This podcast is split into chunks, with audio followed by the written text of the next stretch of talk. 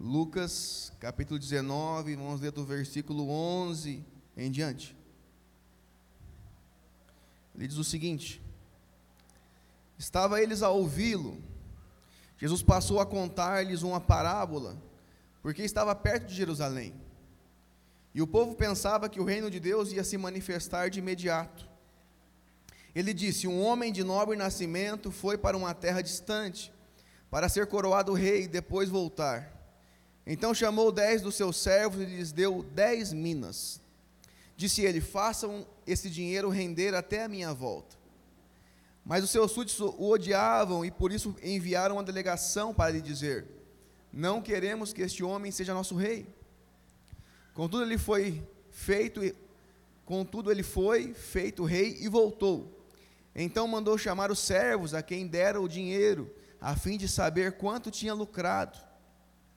O primeiro veio e disse: Senhor, a tua mina rendeu outras dez.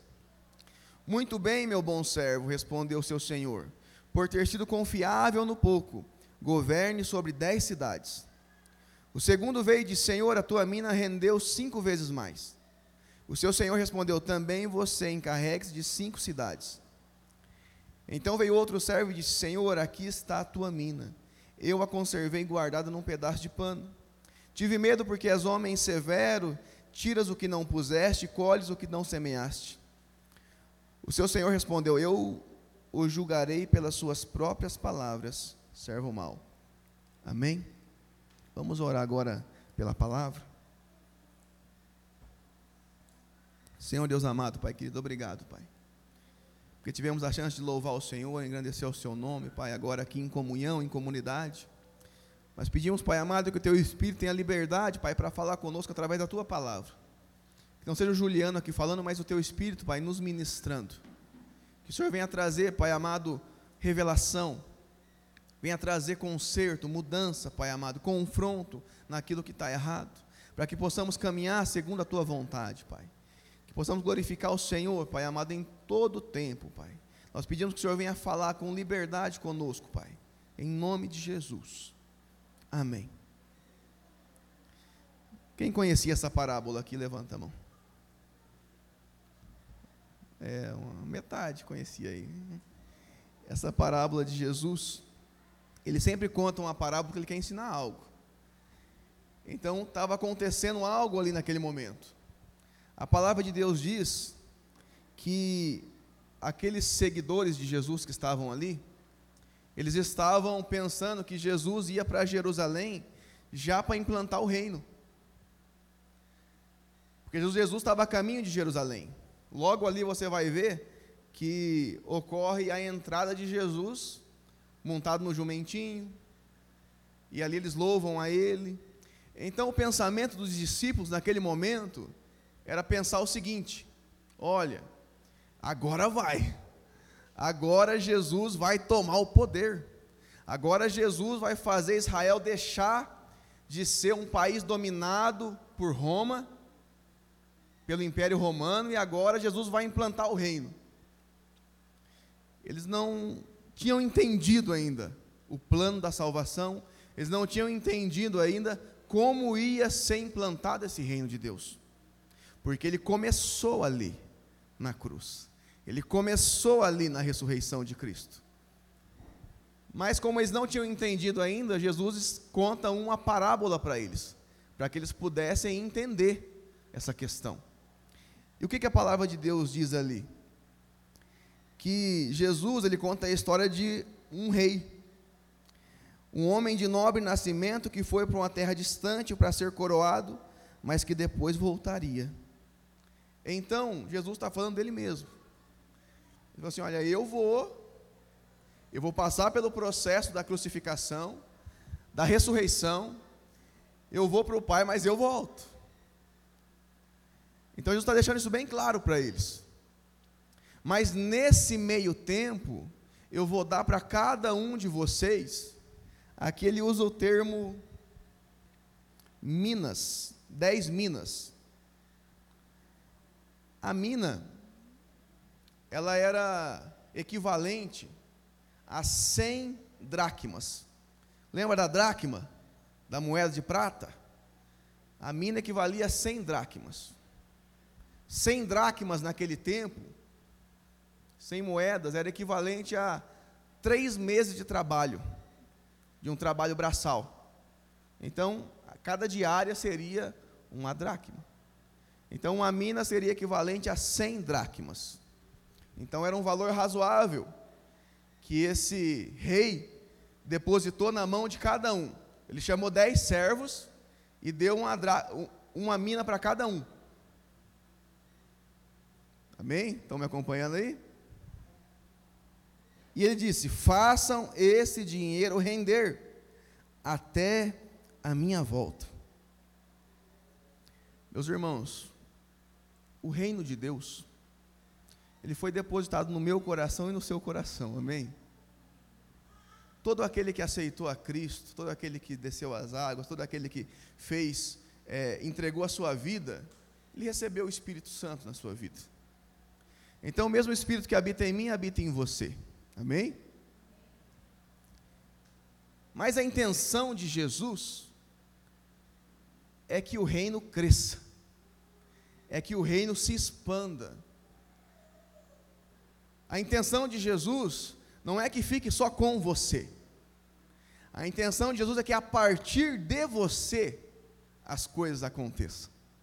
A partir daquilo que ele depositou nas suas mãos. Deus, ele deu vida para nós. Deus, ele nos deu saúde. Se você está aqui, você está respirando. Deus nos deu muitas coisas. Para alguns, tem mais bens, dinheiro, para outros deu aptidões, dons, talentos. Deus nos deu várias coisas, amém? Família. E tudo que Ele nos deu é para manifestar a glória dEle e o reino dEle. Tudo. Nada fica fora. Porque às vezes o ser humano ele é campeão, sabe? Ele gosta de separar as coisas. Ah, não, no meu trabalho é o meu trabalho. A, mi, a igreja é outra coisa. Não, lá em casa é desse jeito, na igreja é outra forma. Às vezes nós compartimentamos as coisas. Nós deixamos cada coisa na sua caixinha. Mas no reino de Deus tudo é uma coisa só. Porque você é uma pessoa só. E se você é um com ele, tudo que é teu é dele também. A sua família é dele, o seu trabalho é dele, a sua boca é dele, tudo é dele. Então, aquilo que Deus depositou para nós, será que nós temos feito render para o reino de Deus? Será que aquilo que Deus depositou na minha vida tem mudado as coisas, não só para mim, mas no meu entorno também? Será que o Espírito que habita em mim tem se manifestado a ponto de transformar outras vidas? Ou será que eu continuo pensando só em mim? Será que eu coloco o reino de Deus como prioridade? Porque se eu colocar o reino de Deus como prioridade, ele vai expandir. Porque tudo aquilo que você coloca como prioridade na sua vida, você vive para aquilo. Você faz aquilo acontecer. Você não, Deus é em você. O Espírito de Santo de Deus é em você, em mim. Sabe, meus irmãos, quando é, no processo de pastorado, de se tornar pastor, muitas vezes eu quase caí naquele espírito de autocomiseração, sabe? Mas eu, mas não tem jeito, e tal, e tal. Aí Deus falou comigo, sabe o que ele falou? Ele falou, Juliano, você está vendo essa Bíblia? A minha palavra? Foi a mesma que Billy Graham usou. Foi a mesma que Spurgeon usou. Foi a mesma que Wesley usou, Whitefield usou, Moody usou, foi a mesma que os grandes homens e mulheres de Deus de toda a história usaram, sabia, Juliana? É a mesma Bíblia, é a mesma. De Gênesis a Apocalipse é a mesma coisa. E você sabe qual é o espírito que está dentro de você? É o mesmo também que habitava dentro deles. Você entende o que habita dentro de você? Você entende que a palavra de Deus é a mesma que vem mudando a história há milênios? E será que nós temos entendido isso e dado o devido valor a ela? Meus irmãos, Deus chamou você para que grandes coisas aconteçam através da sua vida, amém? Quantos testemunhos já não tem aqui de grandes coisas que Deus já fez durante esses anos? Muitas coisas, não foi? E se você começar a achar que tudo isso que aconteceu foi só o começo, ainda são gotas ainda diante da chuva que Deus quer derramar? Nós começarmos a ter a visão correta daquilo que Deus quer fazer e que Ele vai fazer. Essa é a vontade de Deus. Essa é a vontade de Deus para a minha vida e para a sua vida. Jesus disse que ele ia, mas voltaria. Então ele depositou na mão de cada um uma mina. E falou: quando eu voltar, eu quero que esse negócio renda na mão de vocês. Isso é a igreja. Nós somos a igreja, amém? igreja não é placa, igreja não é local, a igreja sou eu e você. Nós somos a igreja. E ele nos deu uma missão e depositou em cada um de nós o Espírito Santo. E ele falou: quando eu voltar, eu quero saber o que, que você fez com isso daí.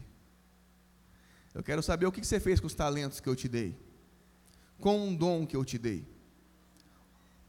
O que você fez com a rede de relacionamentos que eu coloquei na sua vida? com aqueles montes de amigos que você tem. Você testemunhou de mim para eles, você foi bênção na vida deles? Será que nós passamos a vida pensando em nós mesmos?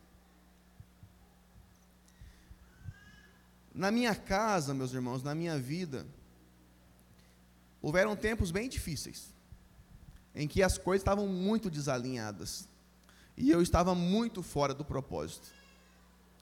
Sabe quando as coisas resolveram se alinhar? Quando o casamento resolveu dar certo, quando as coisas começaram a acontecer? Quando eu parei de pensar em mim e comecei a pensar mais no reino de Deus. Quando eu comecei a priorizar mais o reino de Deus do que as outras coisas. Então as outras coisas começaram a ser transformadas. Agora, enquanto nós começarmos a colocar o nosso trabalho em primeiro lugar, o nosso bem-estar em primeiro lugar, os nossos sonhos em primeiro lugar, e deixar o reino de Deus para que, se der tempo, sabe o que vai acontecer? Nós perdemos tudo. Os sonhos, nós nos frustramos com as coisas e o reino também. Mas quando o nome de Cristo ele é exaltado em primeiro lugar, Jesus cuida do resto. E Deus tem cuidado de cada detalhe. Muitas vezes nós não entendemos isso. Nós queremos segurar as coisas com as nossas forças, com as nossas mãos.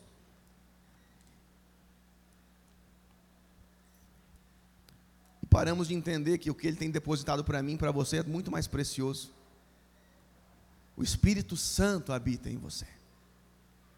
E ele é inesgotável. Para ele não tem nada que seja impossível. A palavra de Deus diz o seguinte: mas os seus súditos o odiavam, e por isso enviaram uma delegação para lhe dizer: Não queremos que este homem seja nosso rei. Na parábola, Jesus diz o seguinte: Ele chama os servos, ele dá é, essa mina para cada um, mas os súditos daquele rei se revoltam e falam o seguinte: Olha, vamos nos reunir, nós não aceitamos esse rei, não. O que, que quer dizer isso daqui? Jesus está falando do sistema do mundo, do sistema maligno. Eles jamais vão aceitar Jesus Cristo como único e Senhor Salvador. Ele porque, porque eles se revoltam contra Jesus. Eles se revoltam contra o senhorio de Cristo. Então, por isso que a partir de. Você tem visto o mundo mudar, não tem? E está cada vez mais louco o negócio. Está cada vez mais complicado o pecado está cada vez mais tomando conta. Aquilo que antes era feito escondido, agora é feito na normalidade. O que antes você tinha que é, só alguns tipos de filmes que tinham, agora tem na novela. Então, por quê? Porque esse é o sistema maligno. E ele não aceita, ele quer se revoltar contra o senhorio de Cristo, o senhorio de Jesus, a reta palavra de Deus. Mas Jesus volta de qualquer jeito. O mundo aceitando ou não. Porque a palavra de Deus diz: quando ele vier, todo joelho vai se dobrar. Todo joelho vai se dobrar. Uns vão se dobrar em amor, uns vão se dobrar alegres, outros vão se dobrar em desespero, porque não se entregaram a Cristo quando havia tempo. Versículo 15 diz: Contudo, ele foi feito rei e voltou. Então mandou chamar os servos a quem deram o dinheiro, a fim de saber quanto tinham lucrado. O primeiro veio e disse: Senhor, a tua mina rendeu outras dez. Quanto que ele ficou então? Ele tinha uma. Rendeu mais dez. Ficou com onze, né? E o que, que Jesus fala para ele na parábola? Muito bem, meu bom servo, respondeu o seu senhor, por ter sido confiável no pouco, governe sobre dez cidades. Meus irmãos, Jesus ele tem preparado para mim, para você, um galardão. Amém? Então nós somos salvos pela graça, salvos por aceitar Jesus, reconhecer Ele como nosso único e suficiente Salvador. Quando você faz isso de coração, você é salvo. Você toma essa decisão de se entregar a Cristo. Mas a partir daí começa uma caminhada com Ele. Uma caminhada para nós cumprirmos os propósitos que Ele colocou no nosso coração. O propósito que Ele tem para a nossa vida. E a palavra de Deus diz que nós, se nós formos fiéis nesses propósitos, tem galardão para nós. Porque Deus é justo. E Ele honra quem o honra. Então nós temos que entender que Deus preparou e alguns dessas coisas, algumas dessas coisas, nós vamos experimentar aqui. Outras só lá na eternidade. Diante de Jesus, ele vai dar o galardão de cada um. Mas o interessante é que ele fala assim: você que foi fiel no pouco, governe sobre dez cidades. Sabe o que Deus revela para nós? Que existe um nível de influência na minha vida e na sua. E que Deus quer que, em primeiro lugar, nós governemos sobre nós mesmos. Que o Espírito Santo governe a nossa vida. Porque eu gritei demais aqui no louvor, agora estou sem voz aqui. Porque ele tem mais coisa a te acrescentar, mais autoridade, mais influência. Mas não é autoridade como a do mundo, e nem influência como a do mundo. É para que você seja bênção às nações. Para que aonde você esteja, pessoas conheçam a Cristo, vidas sejam transformadas. Então existe um propósito. Deus quer levantar governantes, mas governantes segundo o coração do Pai, governantes segundo o coração de Cristo. Não como muitas vezes nós temos visto aí. Não. Ele quer levantar o David para ser bênção não só para ele, não só para a família dele, mas na faculdade que ele for, no serviço que ele trabalhar, que lá ele testemunha acerca de Jesus, às vezes não falando, mas com as suas atitudes. E as pessoas falem assim, rapaz, tem uma, algo diferente nesse cara aí. Porque está todo mundo reclamando, mas ele está louvando. Nós não cantamos aqui na primeira canção hoje. Está chorando, louve. Eu lembro, teve uma época na minha vida que a coisa estava tão defasada, tão complicada, era tanta conta e sem dinheiro e as coisas tudo virada, que eu lembro que eu, eu ficava cantando só essa música e chorando, Falei, Deus, só posso louvar, não posso fazer mais nada. Porque não tem nada para fazer. Que o Senhor mude a minha sorte. Era começo do casamento, eu e a Simone tinha que rachar um lanche, rachar um refrigerante. A gente ia para a faculdade, tinha que rachar o salgado da faculdade. Que tristeza, rapaz, poder comprar dois salgados, pensa bem. Mas foi, Deus sustentou em cada detalhe. Mas muitas vezes nós temos que entender que para nós sermos colocados naquele lugar que Deus quer nos colocar, Ele nos chama para sermos fiéis no pouco. E muitas pessoas deixam de ser fiéis no pouco, porque elas pensam assim: isso aqui não vai fazer diferença nenhuma. Se eu tivesse uma posição, se eu tivesse um bom salário, se eu tivesse um bom emprego, se eu tivesse uma casona, se eu tivesse. E é sempre coloca para depois. Ela nunca louva pelo que ela tem. Ela sempre reclama daquilo que não tem. E pior, usa isso de desculpa para não servir a Deus. Já percebeu quando a pessoa cai doente numa cama? A primeira coisa que ela faz, Senhor, se o Senhor me tirar daqui, Pai, eu vou servir ao Senhor, eu vou fazer de tudo. Eu tenho, conheço pessoas que quando caíram na cadeia, rapaz do céu, mil e uma promessa para o Senhor. Mas muitas vezes nós, Deus só encontra a gente assim. Eu passei situações dificílimas, até de ameaça de morte. E tive que ajoelhar para Deus.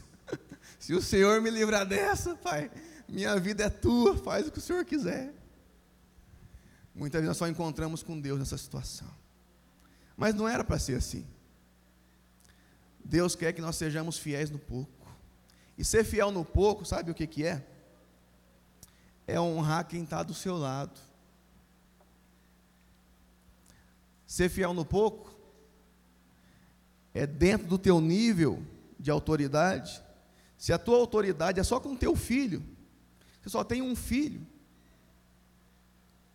Então seja a melhor mãe do mundo. Seja o melhor pai do mundo. Se você for fiel no pouco, Deus vai te colocar sobre o muito.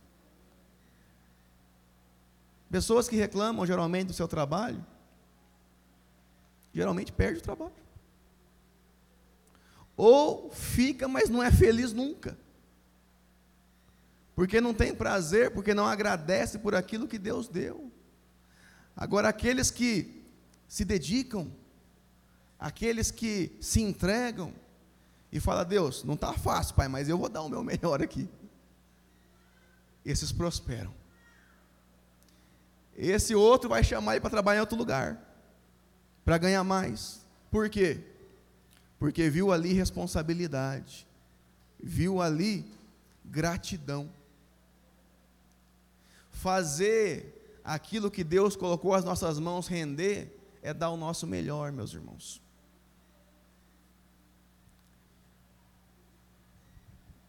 Eu falava com Deus, falei, Deus, eu nunca vou conhecer como outras pessoas conhecem a tua palavra. Eu, eu me comparava com o Hernandes Dias Lopes, com Augusto Nicodemos. Eu falava, rapaz, eu sou um burro perto desses caras. O cara fez doutorado na Alemanha e fez isso e aquilo. Deus falou para mim, Juliano, eu não chamei você para ser o Augusto Nicodemos. Eu não chamei você para ser o Hernandes Dias Lopes.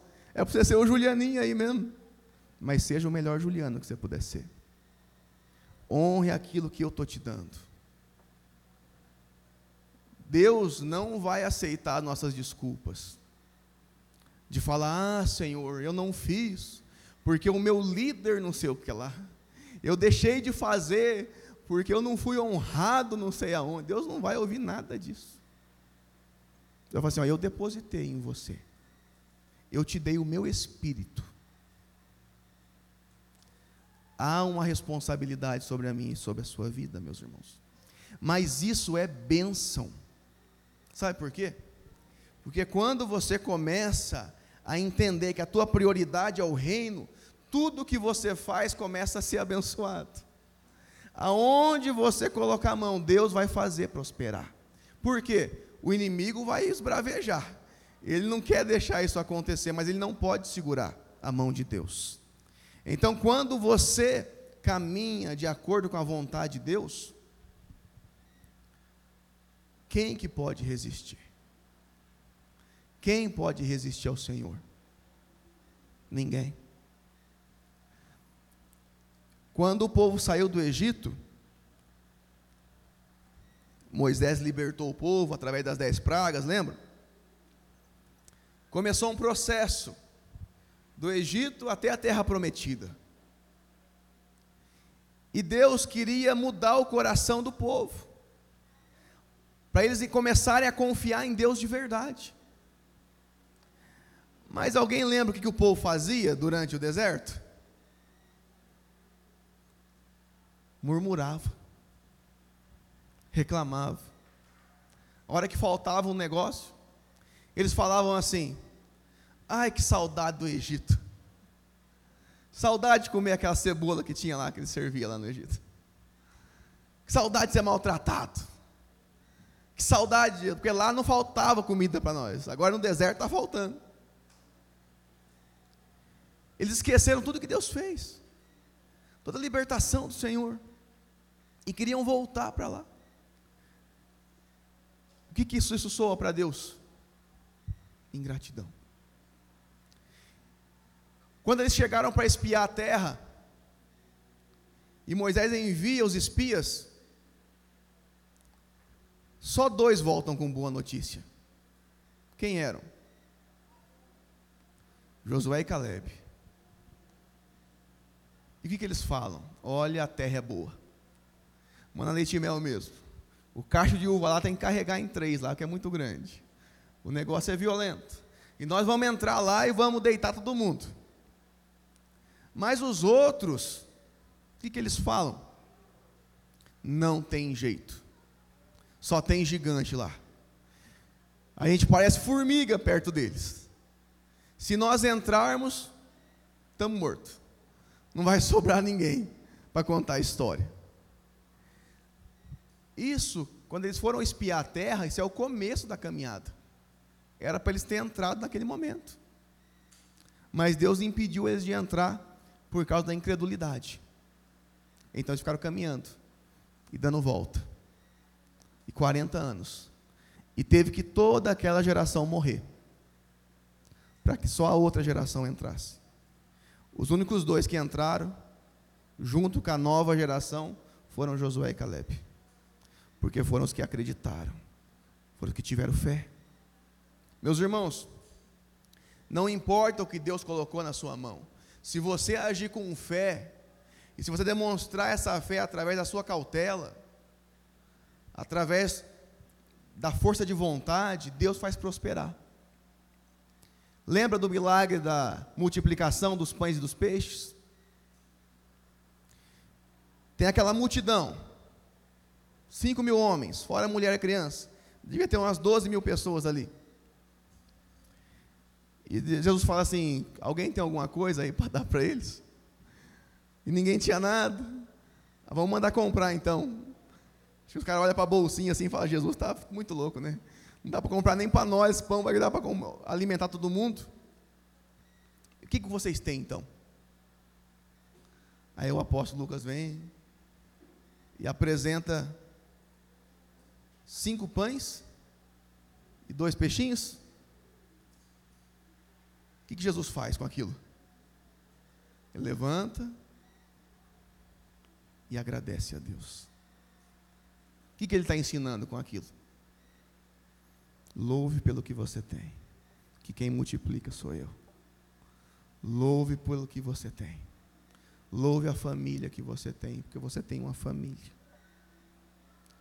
Deixa que a transformação quem faz é Ele. Mas enquanto eu viver na murmuração, nada vai mudar. Porque a murmuração é um ato de rebeldia contra Deus. A murmuração é eu dizer eu não confio no Senhor. Mas quando eu entrego de verdade, eu agradeço a Deus por aquilo que eu tenho. Muitas vezes, meus irmãos, situações difíceis, eu fui tentado a murmurar. E nessa hora eu, eu lembrava a Deus, obrigado, Pai. Porque o Senhor, se o Senhor me colocou aqui, é porque o Senhor tem um propósito na minha vida aqui. E Deus resolvia a situação. Então, isso é fazer multiplicar na nossa mão aquilo que Ele colocou sobre nós. Então, talvez Deus não vai cobrar do Fábio, para o Fábio ir lá nos Estados Unidos pregar, para ele ir lá na, no Camboja, não, mas talvez para o vizinho dele. Talvez o Fábio tenha que chamar o vizinho para um churrasco na casa e naquele momento falar de Jesus para ele, naquele momento orar com ele. É aquilo que ele colocou nas nossas mãos, é aquilo que está ao nosso alcance. Você, como empresário, é a pessoa que chega até você. Cada um de nós vai ter o seu nível de influência e como agir naquele momento. E como nós temos agido Será que eu uso do meu trabalho para glorificar a Deus? Para que o nome dele seja exaltado? É... Deus, ele age, meus irmãos, de maneira surpreendente quando você se permite. E não importa o que você seja. Você pode ser contador, você pode ser médico, você pode ser é, qualquer coisa. Tatuador, né, irmão? lá, temos um tatuador lá, quem quiser fazer uma tatuagem. Né? Ora antes, você é de Deus, tá? Aí você vai com ele que ele desenha para você lá e tal. Ele não faz demônio, não faz nada disso aí não, ele faz só coisa de, de crente, né? Então, não importa o que você faz. Se você. Nós, às vezes, costumamos categorizar como se é, isso é menos importante, isso é mais. Para Deus não tem isso. Eu louvo a Deus porque aqui tem uma equipe maravilhosa que cuida aqui da igreja, que limpa a igreja, que limpa as cadeiras, que lava isso daqui. Todo sábado ou domingo tem gente aqui. O Wesley que cuida dessa, ele e a Thaís estão na liderança dessa equipe, das equipes. E tem vários aqui que servem. Quem serve aqui, levanta a mão aqui, fazendo um favor. Olha, tem vários aqui que servem. Isso é lindo demais. Sabe por quê? Não tem plateia. Não tem ninguém batendo palma. Mas o Espírito Santo está aqui. Mas Deus recompensa aqueles que são humildes. Deus faz. Então, meus irmãos, Deus ele quer ver o que, que, nós, o que, que Ele tem depositado nas nossas mãos e como nós temos retribuído isso. A palavra diz o seguinte: o segundo veio de Senhor, a tua mina rendeu cinco vezes mais. O seu Senhor respondeu: também você, carregue-se, encarregue-se de cinco cidades. Então aquele que se esforçou um pouco menos, mas também se esforçou, recebeu de acordo com aquilo que ele fez. O nível de autoridade dele sobre, foi sobre cinco cidades. Deus, ele é justo. Mas olha o que diz o terceiro, chegou e falou o seguinte: Então veio outro servo, Senhor, aqui está a sua mina. Eu a conservei guardada num pedaço de pano. Tive medo, porque és um homem severo, tiras o que não puseste e colhes o que não semeaste. O que, que esse cara fez? A mina que ele recebeu, o que, que ele fez? Ele guardou. E quando ele foi falar com o Senhor, o que ele diz? Olha, Senhor, eu guardei, porque o Senhor é muito severo, sabe? Então eu falei, eu vou fazer um negócio muito bom. Eu vou guardar aqui, porque se eu perder, né? O Senhor, ele colhe onde não, não semeou. O Senhor é muito duro demais, então eu resolvi me esconder aqui e guardar isso aqui. E o que, que o Senhor responde para ele? Ele diz o seguinte: o seu senhor respondeu: Eu julgarei pelas suas próprias palavras, servo mau. O que, que Jesus está ensinando? Se você acha que eu sou tão severo assim, por que, que você não resolveu trabalhar? Por que você não resolveu fazer alguma coisa? Sabe o que é engraçado, meus irmãos? É que eu vejo em muitos lugares pessoas que não têm um relacionamento de amor com Deus. Não veem a Deus como Pai. Como a Leilane ministrou aqui, muitas pessoas não receberam esse amor. E o relacionamento que eles têm com Deus é de um Deus punidor, é de um Deus que vai pesar a mão, é de um Deus que vai mandar um raio na cabeça da pessoa. E sabe o que é engraçado? É que as pessoas que têm uma imagem assim de Deus são as que menos obedecem. As que mais obedecem a Deus são aquelas que sabem que pai, o Pai é um Pai de amor. Aquelas que mais se submetem a Deus são aquelas que reconhecem que Deus é maravilhoso, que Deus é o nosso Senhor que enviou seu Filho para morrer na cruz em nosso lugar. Essas têm prazer em se submeter a Deus, mas aqueles que muitas vezes crescem em ambientes legalistas, onde Deus só pesa a mão, onde Deus não vê a hora de você errar, são as que mais desobedecem ao Senhor. Enquanto esse medo deveria gerar temor, né? Não gera. Enquanto esse medo deveria gerar respeito por Deus, não. Gera hipocrisia, frustração, gera tudo, menos amor a Deus. Porque a pessoa não se submete mais por amor. Ela esconde só os seus pecados. Porque ela tem medo de Deus. Ela tem medo que o vão falar. Agora, aqueles que olharam para Jesus, aqueles que reconheceram quem é o Senhor, essas têm prazer em se submeter a Deus. Elas falam: Esse é o meu Jesus. Tudo que Ele pedir para mim não é caro tudo que ele pediu para mim, ele já deu muito mais em meu favor. Agora, aqueles que gostam de impor coisas para os outros, gostam de impor regras em cima de regras, são como fariseus. E Jesus fala dos fariseus: vocês são como sepulcro caiado. Por fora vocês estão bonitos, mas por dentro está podre. Esse servo era esse que pensava assim. Não, porque o Senhor é muito duro, o Senhor é muito mal, então eu escondi aqui. Deus fala: ah, já que eu era duro, já que eu era mal, por que, que você escondeu? Por que, que você não resolveu fazer o que devia fazer então? Mas ele não fez. Porque só o amor pode gerar isso. Só o Espírito Santo em liberdade pode gerar uma transformação verdadeira. Nós não fomos chamados a sermos religiosos, fomos chamados a viver em espírito e em verdade. Somos livres no Senhor livres para deixar fluir o amor dele, livres para poder ministrar e dizer não ao pecado. Fala, eu não me submeto, não por medo, porque isso não pertence mais a mim, porque o meu Senhor é Jesus Cristo, e essa não é mais a minha vida. Eu não deixo de fazer algo porque o que vão falar, ou porque o pastor não pode ficar sabendo, ou porque as irmãs, não. Não é isso que me guia mais. O que me, me guia é o amor de Deus. Você entende isso? Deus chamou a gente para viver nesse nível de liberdade. Isso é maturidade. Paulo fala que só os maduros conseguem viver na graça. Que os imaturos precisam de lei. Eles precisam serem forçados. Por exemplo, o Benjamin, olha lá, está quase dormindo lá, tadinho. Se acabar, quando acabar o culto, ele pode tranquilamente querer subir aqui e pular aqui, ó. Isso é o normal se ele fizer isso. Eu tenho que falar para ele, Benjamin, não faça isso, filho. Pare, não, não vá pular daqui. Por quê que eu tenho que falar isso?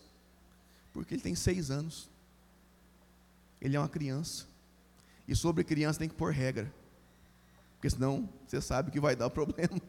Você sabe que ele pode cair e se machucar. Agora, se o Benjamin tivesse 15 anos, ele não ia fazer isso. Aliás, ele ia ficar com vergonha. Que que eu vou? Nem subir ele ia querer. Eu não vou subir lá não. Então. Por quê? Porque a maturidade vai chegando. E tem coisas que a gente entende que não faz mais parte de nós. Quem vive na graça é maduro na fé. Quem vive na graça diz não, não porque os outros, ou porque o pastor, ou porque isso. Não. Ele diz não porque ele é de Jesus agora. Então isso não faz mais parte. Então ele para de mentir. Não é porque ele está com medo, não. É porque ele é de Jesus. Ele é um servo do Deus vivo. Ele é um discípulo de Cristo agora. Então, foi gerado algo dentro dele. Foi gerado algo dentro de você e de mim, amém? Deus tem coisas que Ele quer fazer de forma abundante na sua vida, através de você. Tem pessoas aqui que têm, têm vergonha de conversar, logo vão estar aqui pregando. E nós vamos ver isso, sabe por quê? Porque essa é a vontade de Deus, é o Espírito Santo de Deus em você. Meus irmãos, grandes coisas, grandes coisas Deus quer fazer.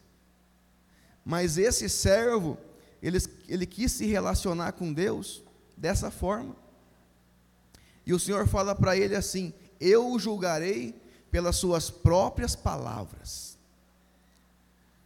Deus dá a medida para nós. Quem age com graça, com graça vai ser julgado.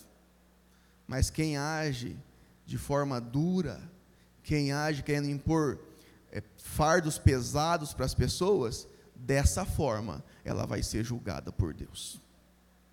Nós oramos, Senhor, na medida em que nós perdoarmos, que o Senhor nos perdoe também. Você entendeu? Na medida que eu perdoar, eu vou ser perdoado. Tem pessoas que nunca usufruem do perdão de Deus. Não sentem o perdão de Deus. Sabe por quê? Porque também são duras em liberar perdão para os outros. E na medida que ela julga, ela é julgada. Na medida que ela perdoa, ela é perdoada. Deus nos deu a régua. Você decide como você quer viver. Quando eu entendi isso, eu falei: Deus, me ajuda, eu quero perdoar todo mundo. Eu não quero guardar mágoa de ninguém. Porque se na medida que eu perdoar, eu vou ser perdoado, tem muita coisa para ser perdoada de mim, então eu tenho que perdoar todo mundo que me ofender. E é difícil, mas a gente tem que tentar. Então, pode ver, geralmente quem mais impõe regra para os outros, a burdoada vem. Porque Deus ele vai usar da mesma regra. E nós não vamos poder falar, oh, o senhor foi duro demais. Eu falei, não, mas eu, eu dei para você decidir como você queria ser julgado. Você resolveu ser duro com o outro. Você resolveu não perdoar. Você resolveu não, não ir atrás, não reconciliar. Você resolveu não pedir perdão. Então é dessa maneira que você vai ser julgado. Então a régua está com a gente. Nós não vamos poder falar para Deus que foi difícil demais. Mas Deus, Ele quer derramar de graça sobre nós. De graça dai. Tudo que você recebeu é graça, meu irmão. Você está vivo aqui é graça, eu estou vivo aqui é graça. Eu ser pastor é graça, só pela misericórdia de Deus. É porque Deus é gracioso. Porque eu não mereço estar aqui. Eu não mereço a esposa que eu tenho. Eu não mereço os filhos que eu tenho. Eu não mereço o meu trabalho. Tudo que eu tenho é graça e favor de Deus. Então, da forma que eu recebi, eu tenho que dar também. Do amor que eu recebi, eu tenho que manifestar também. E quando você começa a entender a forma que você tem que viver, a vida fica leve. Você recebe esse amor. E esse amor você manifesta. Você recebe essa graça. Mas você fala, mas Juliano, é tanta injustiça que acontece comigo, que não pode eu ser bonzinho com a pessoa que fica me sacaneando. Não pode, não, você não entendeu. Você não é bonzinho por causa dela. Você, em você foi forjado o caráter de Cristo. Você está respondendo como Jesus responderia. Então você não faz, você não está se medindo mais pelos outros. Você está se medindo por Jesus. Então tudo que nós fizermos ainda é pouco diante daquilo que Jesus fez por nós. Amém? E a palavra diz o seguinte: Você sabia que sou homem severo, que tiro o que não pus e colho o que não semeei? Então, por que não confiou o meu dinheiro ao banco? Assim, quando eu voltasse, o receberia com juros. E disse ao que estavam ali: Tomem dele a sua mina e deem ao que tem dez. Quando eu era menino que eu li essas passagens, eu não entendia, eu ficava indignado. Falava, Deus, o cara só tinha um, e o Senhor tirou dele e deu para o cara que já tinha ganhado 10. Porque eu não entendia, eu achava isso injusto. Mas na verdade, Deus, ele honra quem o honra. Então, aquilo que você Deus te deu, que você não honrou a Deus com aquilo, Deus vai dar para quem honra a Deus. Então, agora se você honrar Deus com aquilo que Deus te deu, Deus vai multiplicar isso na sua vida. E Deus, o prazer dele é multiplicar as coisas, sabia? O prazer de Deus é fazer algo novo, maior, melhor. Você já percebeu que os as pessoas que têm certa relevância a nível nacional ou internacional, elas nunca fazem uma coisa só. Você pegar um CEO de uma empresa, um presidente de uma grande empresa, ele nunca é só presidente daquela empresa. Ele tem uma obra de caridade. Se você, o pessoal usa muito o exemplo do Bill Gates, né?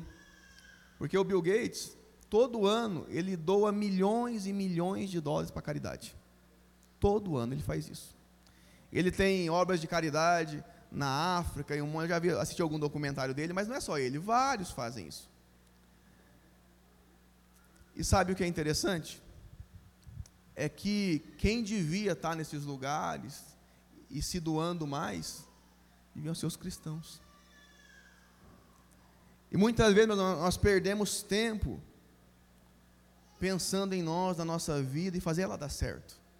Mas nossa vida só vai dar certo quando o propósito de Deus estiver sendo cumprido na nossa vida. Deus nos chamou para nós sermos fiéis no pouco. Se você for fiel no pouco, com o seu tempo, com aquilo que Deus depositou para você, grandes coisas vão acontecer na sua vida. Grandes coisas. Quando eu olho para essa igreja, eu fico muito feliz de ver todas as pessoas aqui. Muito feliz. Muito grato. Porque há três anos e meio atrás, é, tinha só uma caixa de som e um microfone. e Deus, e Deus falou, eu tinha que orar para Deus, manda alguém, pai, manda alguém aqui para o culto, para a gente fazer um culto, pelo menos. Né? Senão a Simone não vai aguentar ver o que ficar ouvindo eu pregar todo domingo, ela vai ficar doida, né? E minha mãe também. E Deus foi acrescentando, e eu, fico, eu, eu amo cada um de vocês, fico muito feliz com isso. Mas isso é só o começo. Isso é só o início da graça de Deus sendo derramada. Deus tem grandes coisas para fazer através da sua vida, através de você. Então não deixe o inimigo te convencer do contrário. De que não tem jeito, que a sua vida não tem mais jeito, ou que através de você não dá para fazer, não permita que o inimigo lance pensamentos sobre você. Aqui existem mães de multidões, pais de multidões, pessoas que vão viajar o mundo pregando o Evangelho, pessoas que vão ser levantadas para cuidar do mendigo que está deitado, às vezes, na calçada, mas outras vão ter condições de abrir ONGs, de ter milhões para abençoar muita gente. Você toma posse disso? Na sua vida? Abra a sua visão. Deus tem muitas coisas a fazer através de você. O meu amigo Yeltser, que está ali, sentadinho, ergue a mão aí, Yeltser, para todo mundo te ver. O Yeltser, ele é fruto do projeto Zoe. Lá, que a gente fazia lá no Maneco. Eu levava a bola lá com a molecada, e o resto estava lá sempre jogando. E, e tendo comunhão conosco. E eu ficava pensando, rapaz, quando será que o Edson vai vir para a igreja aqui? Como muitos outros também meninos que estavam lá.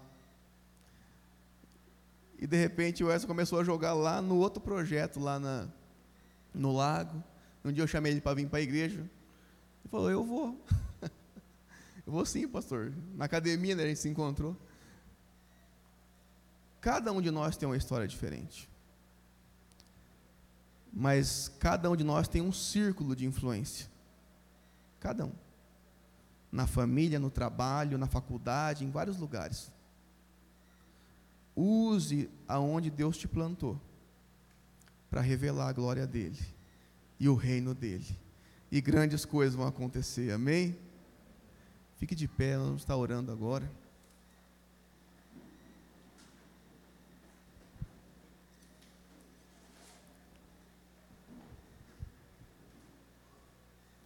Lê. Você faz um favor.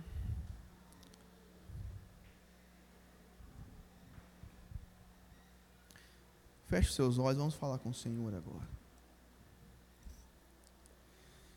Senhor Deus amado, Pai querido, o Senhor nos chamou, Pai, para vivermos o Teu reino, para vivermos para a Tua glória, para manifestarmos, Pai amado, aquilo que é a Tua vontade. Eu sei que o Senhor chamou cada servo Teu aqui, Pai, e o Senhor depositou, Deus amado, a vida em cada um deles. O Senhor tem depositado o teu espírito, Pai amado, sobre cada pessoa aqui, Pai. E eu sei, Pai amado, que o Senhor quer que esse reino que foi depositado no coração de cada um, que ele se expanda, Pai amado, através da vida de cada pessoa aqui.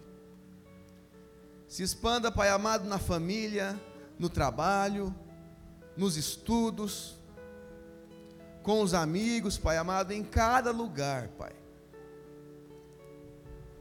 O Senhor quer fazer grandes coisas, Pai, através das nossas vidas, Pai.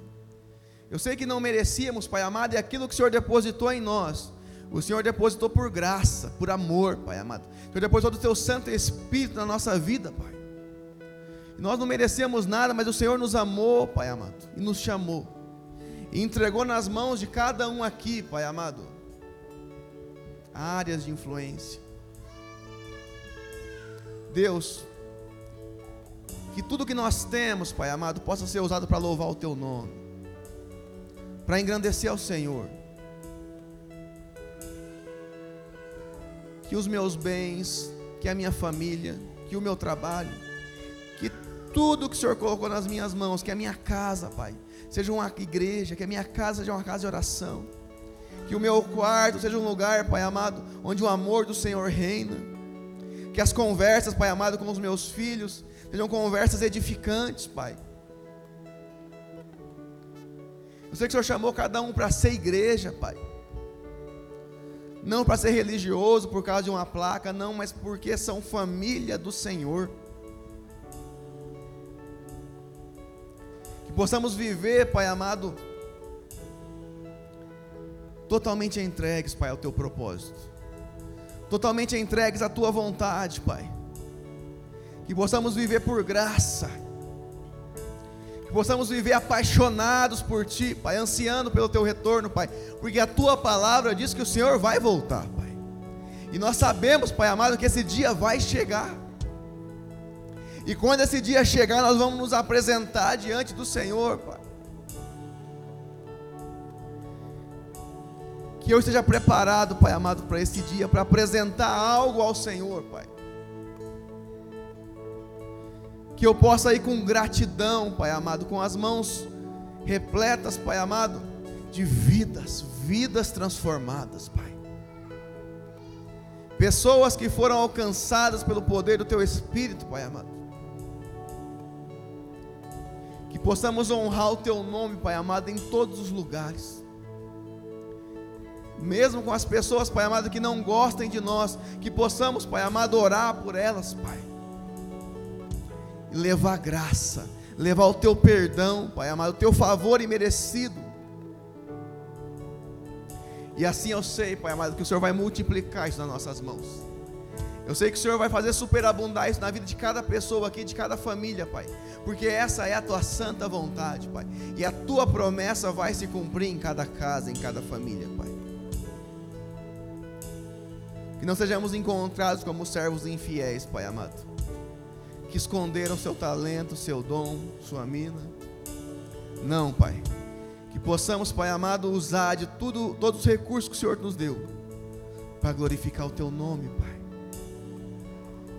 Perdoa os nossos pecados, Pai. Perdoa os nossos erros. Perdoa nossas falhas, Pai.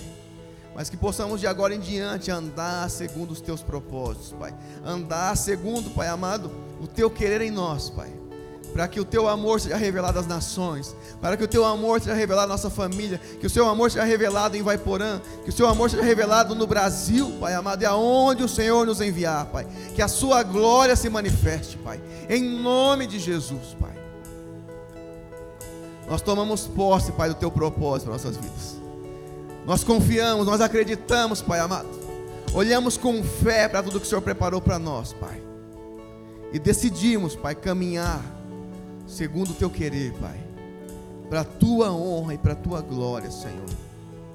Em nome de Jesus.